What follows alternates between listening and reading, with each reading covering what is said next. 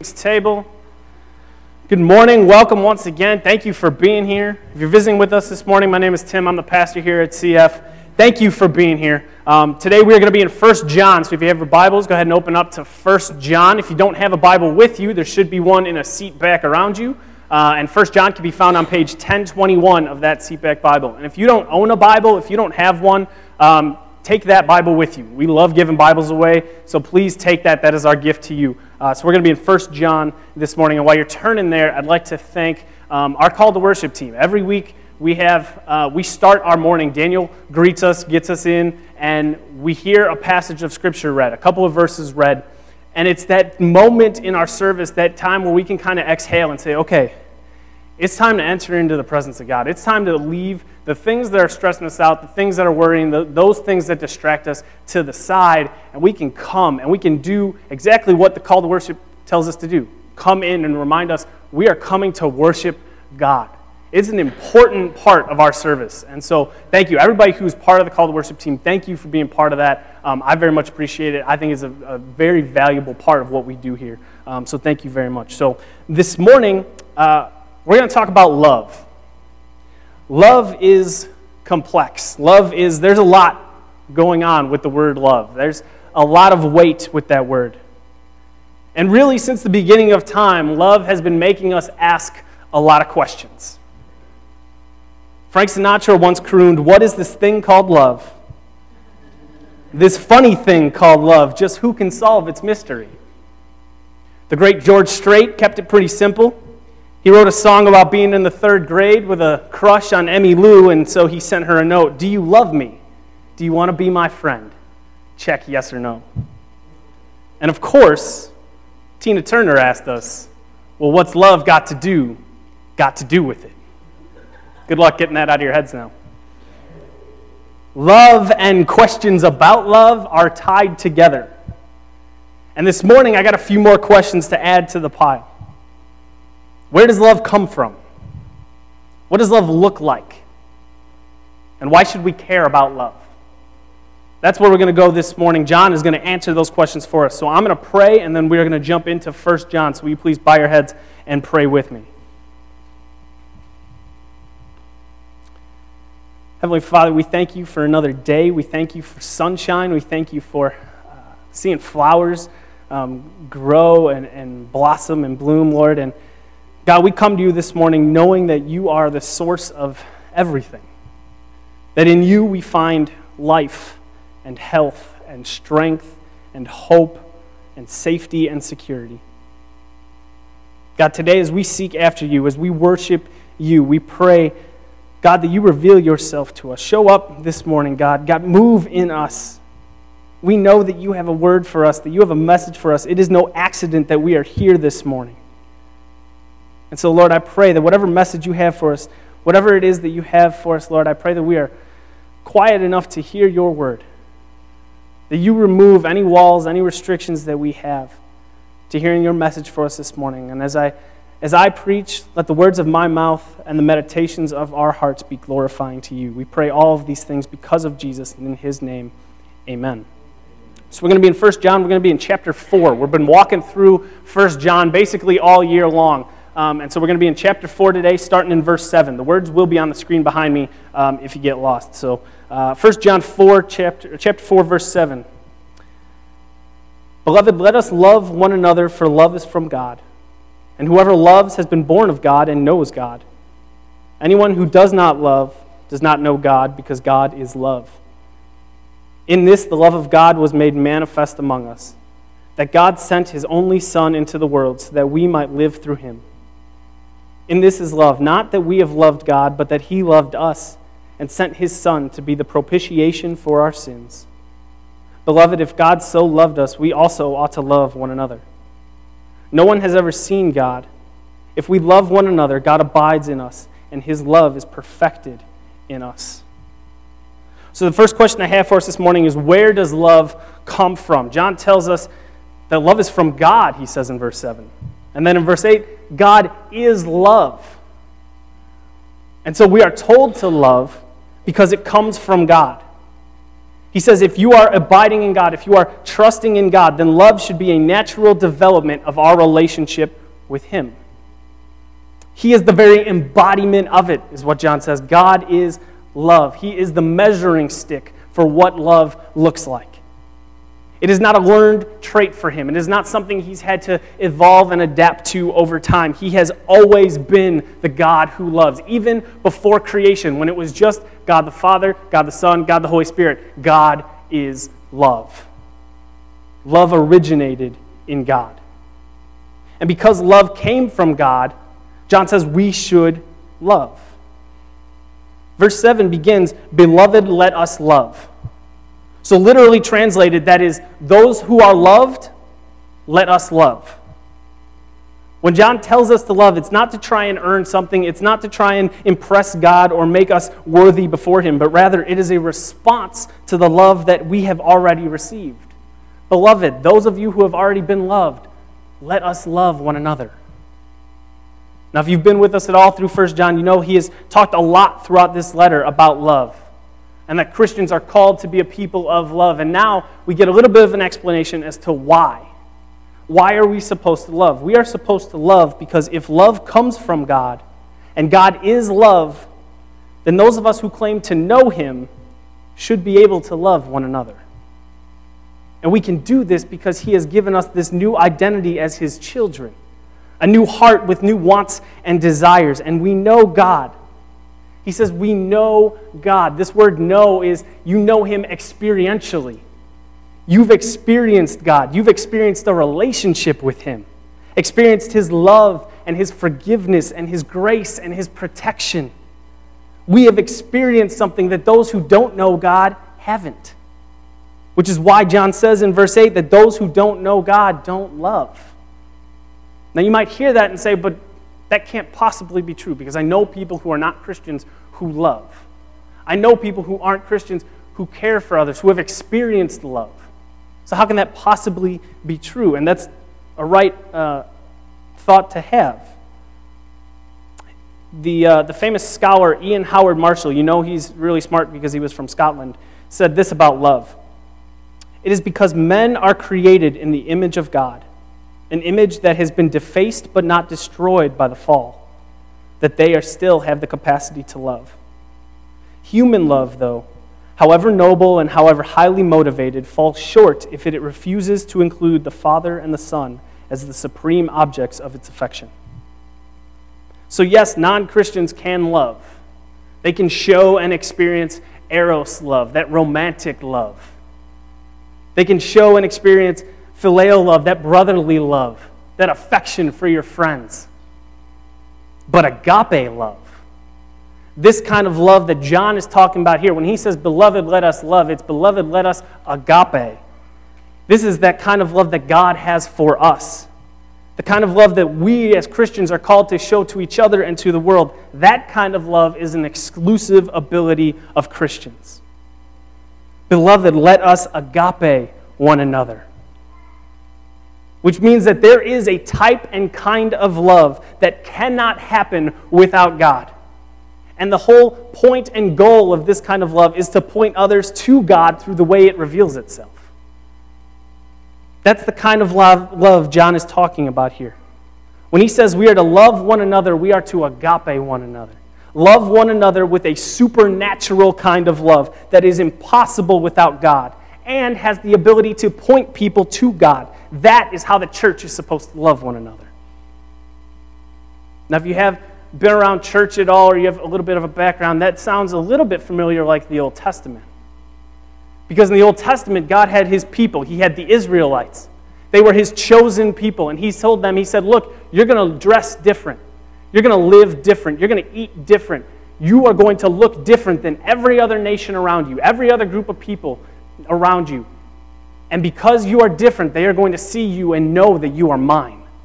They are going to know by the way you talk, by the way you act, by the way you eat. They are going to know that's an Israelite. That's one of God's people. And so the same is for us today.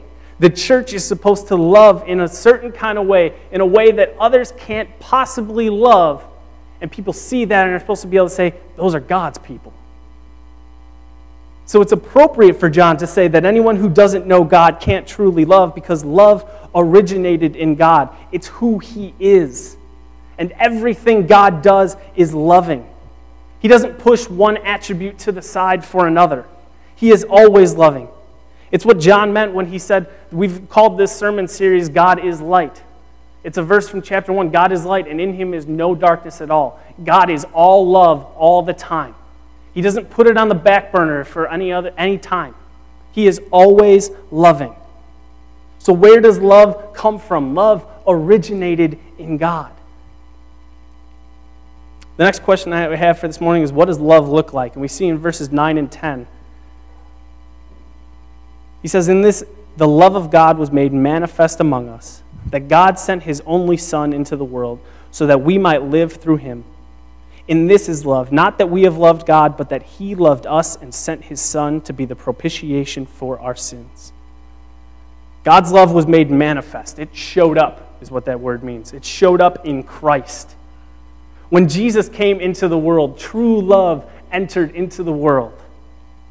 But it wasn't just that He showed up. Because, yes, He did. He modeled for what it looks like to love those who hate you, to love those unconditionally, to love those who society has said, you're not worthy. He showed us what that looks like. He showed us what it looks like to have unconditional, self sacrificing love. He showed us what that looks like in the way he lived and in the way that he died, in the very fact that he died. Because you see, in verse 9, it says, Love was made manifest not just in Jesus coming, but us gaining life through him. Because it wasn't just that God entered into humanity. I mean, that's a big deal. That's a big deal in and of itself. But it's that Jesus shows up and he dies. Because if all he did was he came into the world and he lived for a couple of years and he taught and he did miracles and then he just left, if Jesus would have skipped the arrest, if he skipped the beatings, the crown of thorns, the whipping, the nails, the cross, if he skips all of that, if he doesn't die, then we do. But because God is love, he sent his son, his only son. Now, we've talked in the past, in the last couple of weeks, about how if you are a Christian, if you have put your faith in Christ, that you are a fully and completely adopted child of God you are inheriting the same inheritance that is due to Christ. We are fully and completely in the family with no restrictions. But I think we can all agree there is a difference between us and Jesus. John says in verse 9 that God sent his only Son. If you're reading the NIV, it says his one and only Son. If you're old school and you're reading the King James Version, it says his only begotten Son. John makes a point to say this. Why? He makes a point to say that God's love was demonstrated to us by sending the one who shares in the same nature that God has. There is a sameness there. We are human beings adopted by God, but Jesus is the God being who adopted humanity onto himself. We are not the same kind of person as God. We are fully adopted into the family, but we are not the same kind. Jesus is the same as God. Love looks like God sending the one who shares his sameness, his identity, to come and die so that we can live. It says he became for us, in verse 10, he says, a propitiation for our sin. What is a propitiation? This is the second time John has used this word in this letter. The first time was in chapter 2, where he said the same thing. He said, he, Jesus is the propitiation for our sins. This word doesn't get used a whole lot in the Bible, but it is a very important and a very weighty word that has a lot of implication for us. Simply put, this word propitiation means appeasement, to satisfy something. And so it says that Jesus is the propitiation for our sins. He is the appeasement for something that has to do with us and our sin. He has appeased something or satisfied something in relation to our sin. He is the appeasement for the wrath of God that our sins have earned. Our rebellion against God, our choices, our decisions that go against this holy and perfect and good God, we call that sin. And those sins have a consequence to them, namely death. And so Jesus comes to be the appeasement of that death, appeasement of the wrath of God for our sins. And while God is love, he is also just. And these things are not at war with one another because sin must be dealt with. Sin always has consequences. If you're going to go to war with a perfect, holy, loving, and just God, there's going to be a perfect, holy, loving, and just justice that needs to be carried out. See, justice and love go hand in hand. It's what makes justice just, it's what makes justice right. And so Jesus fulfills that need for justice, that need for sin to be punished by going to the cross and dying for us. And on that day, he became our propitiation. He became the one who took, went in our place to die on the cross in our behalf. Jesus becomes the propitiation, the one who appeases the wrath of God so that we don't have to experience that wrath. So instead of experiencing wrath and death from God, we experience forgiveness and life. Look at verse 10. He says, In this is love, not that we have loved God, but that He loved us and sent His Son to be the propitiation for our sin. And then go into verse 11 Beloved, if God so loved us, we also ought to love one another. In verses 9 and 10, he says, Love was made manifest in Jesus. Love showed up through him. And it, in this is love, not that we have loved God, but that he loved us. Now, what he's saying is not that our love isn't real or genuine or true, but rather what he is saying is that he is emphasizing that the nature and origin of love doesn't lie in our response to God.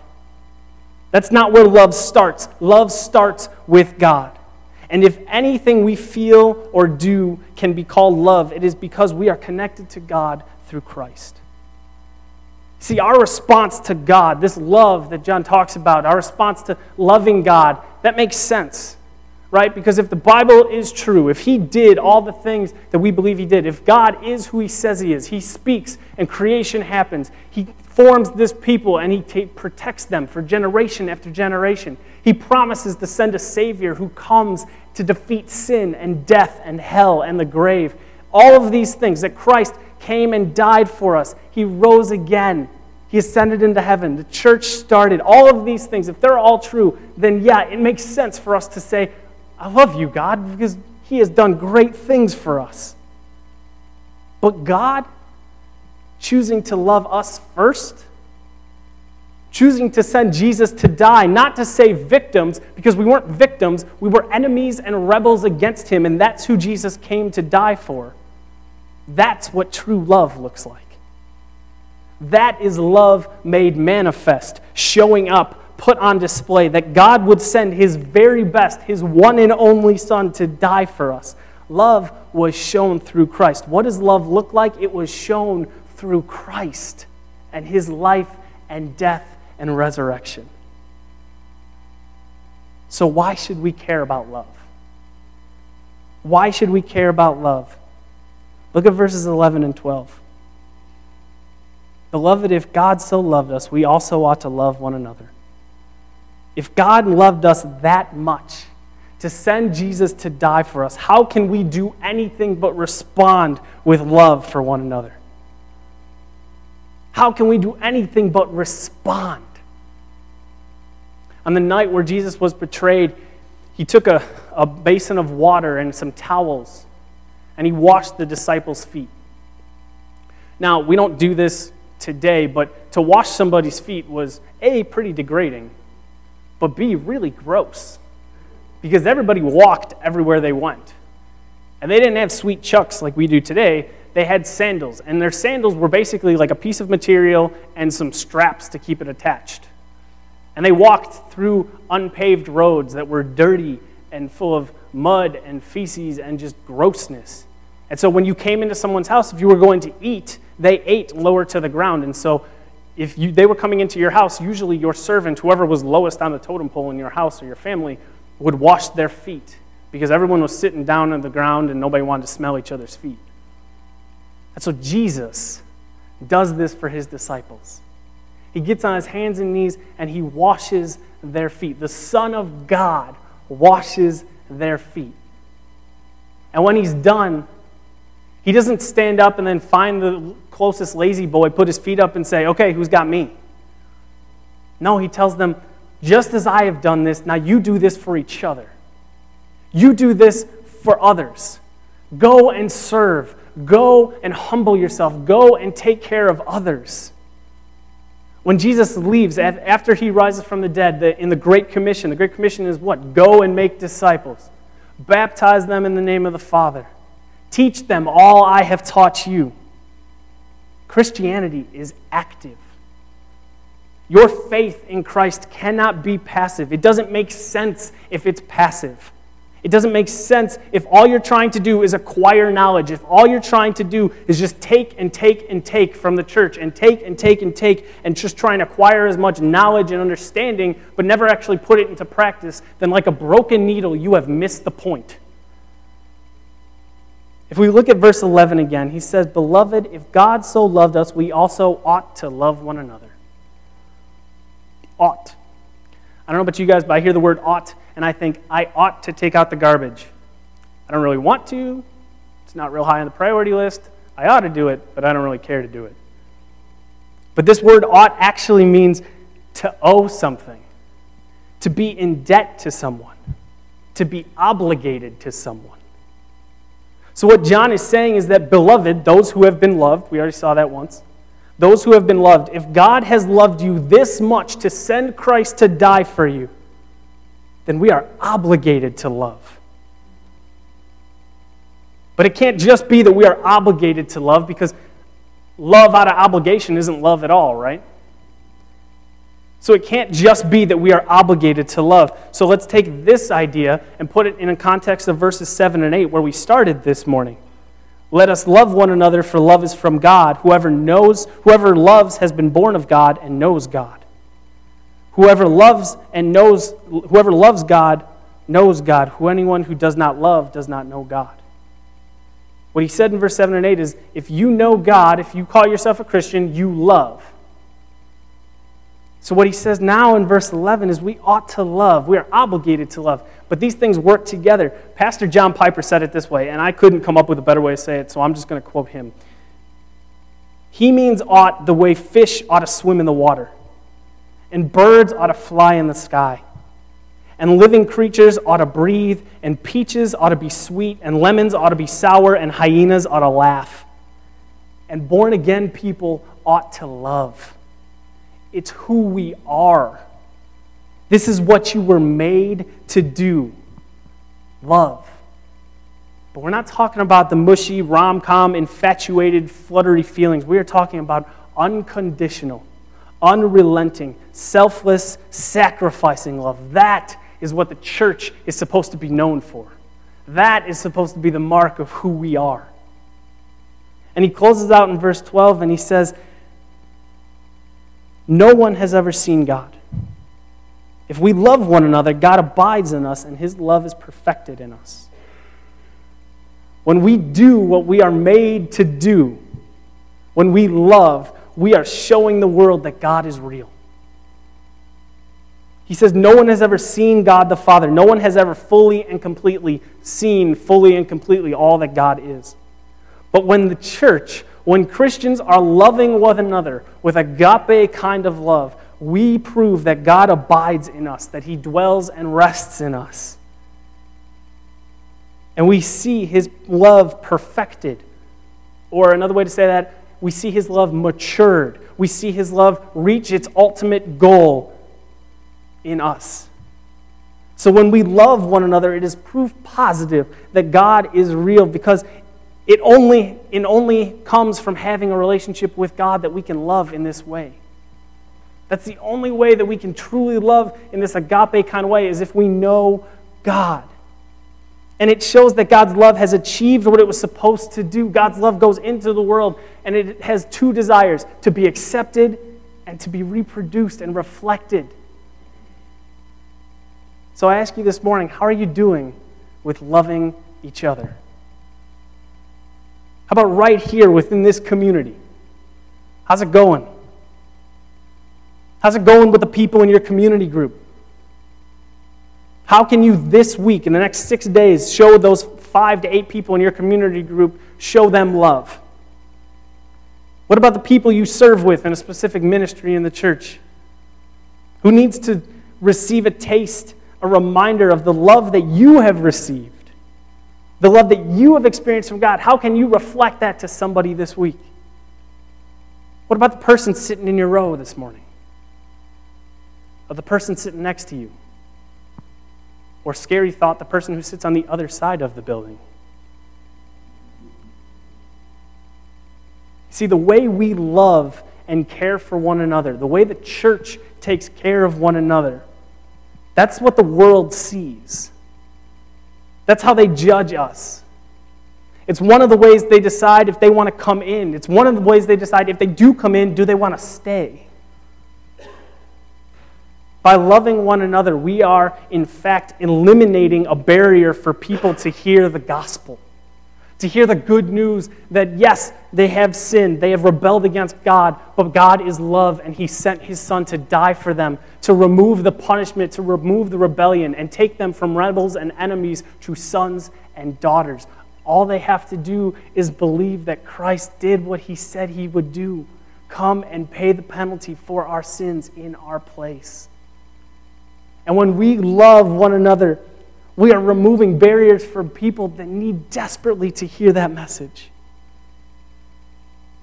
So, why do we care about love? Because love is to be demonstrated by the church. So, we've looked at a bunch of questions this morning surrounding love.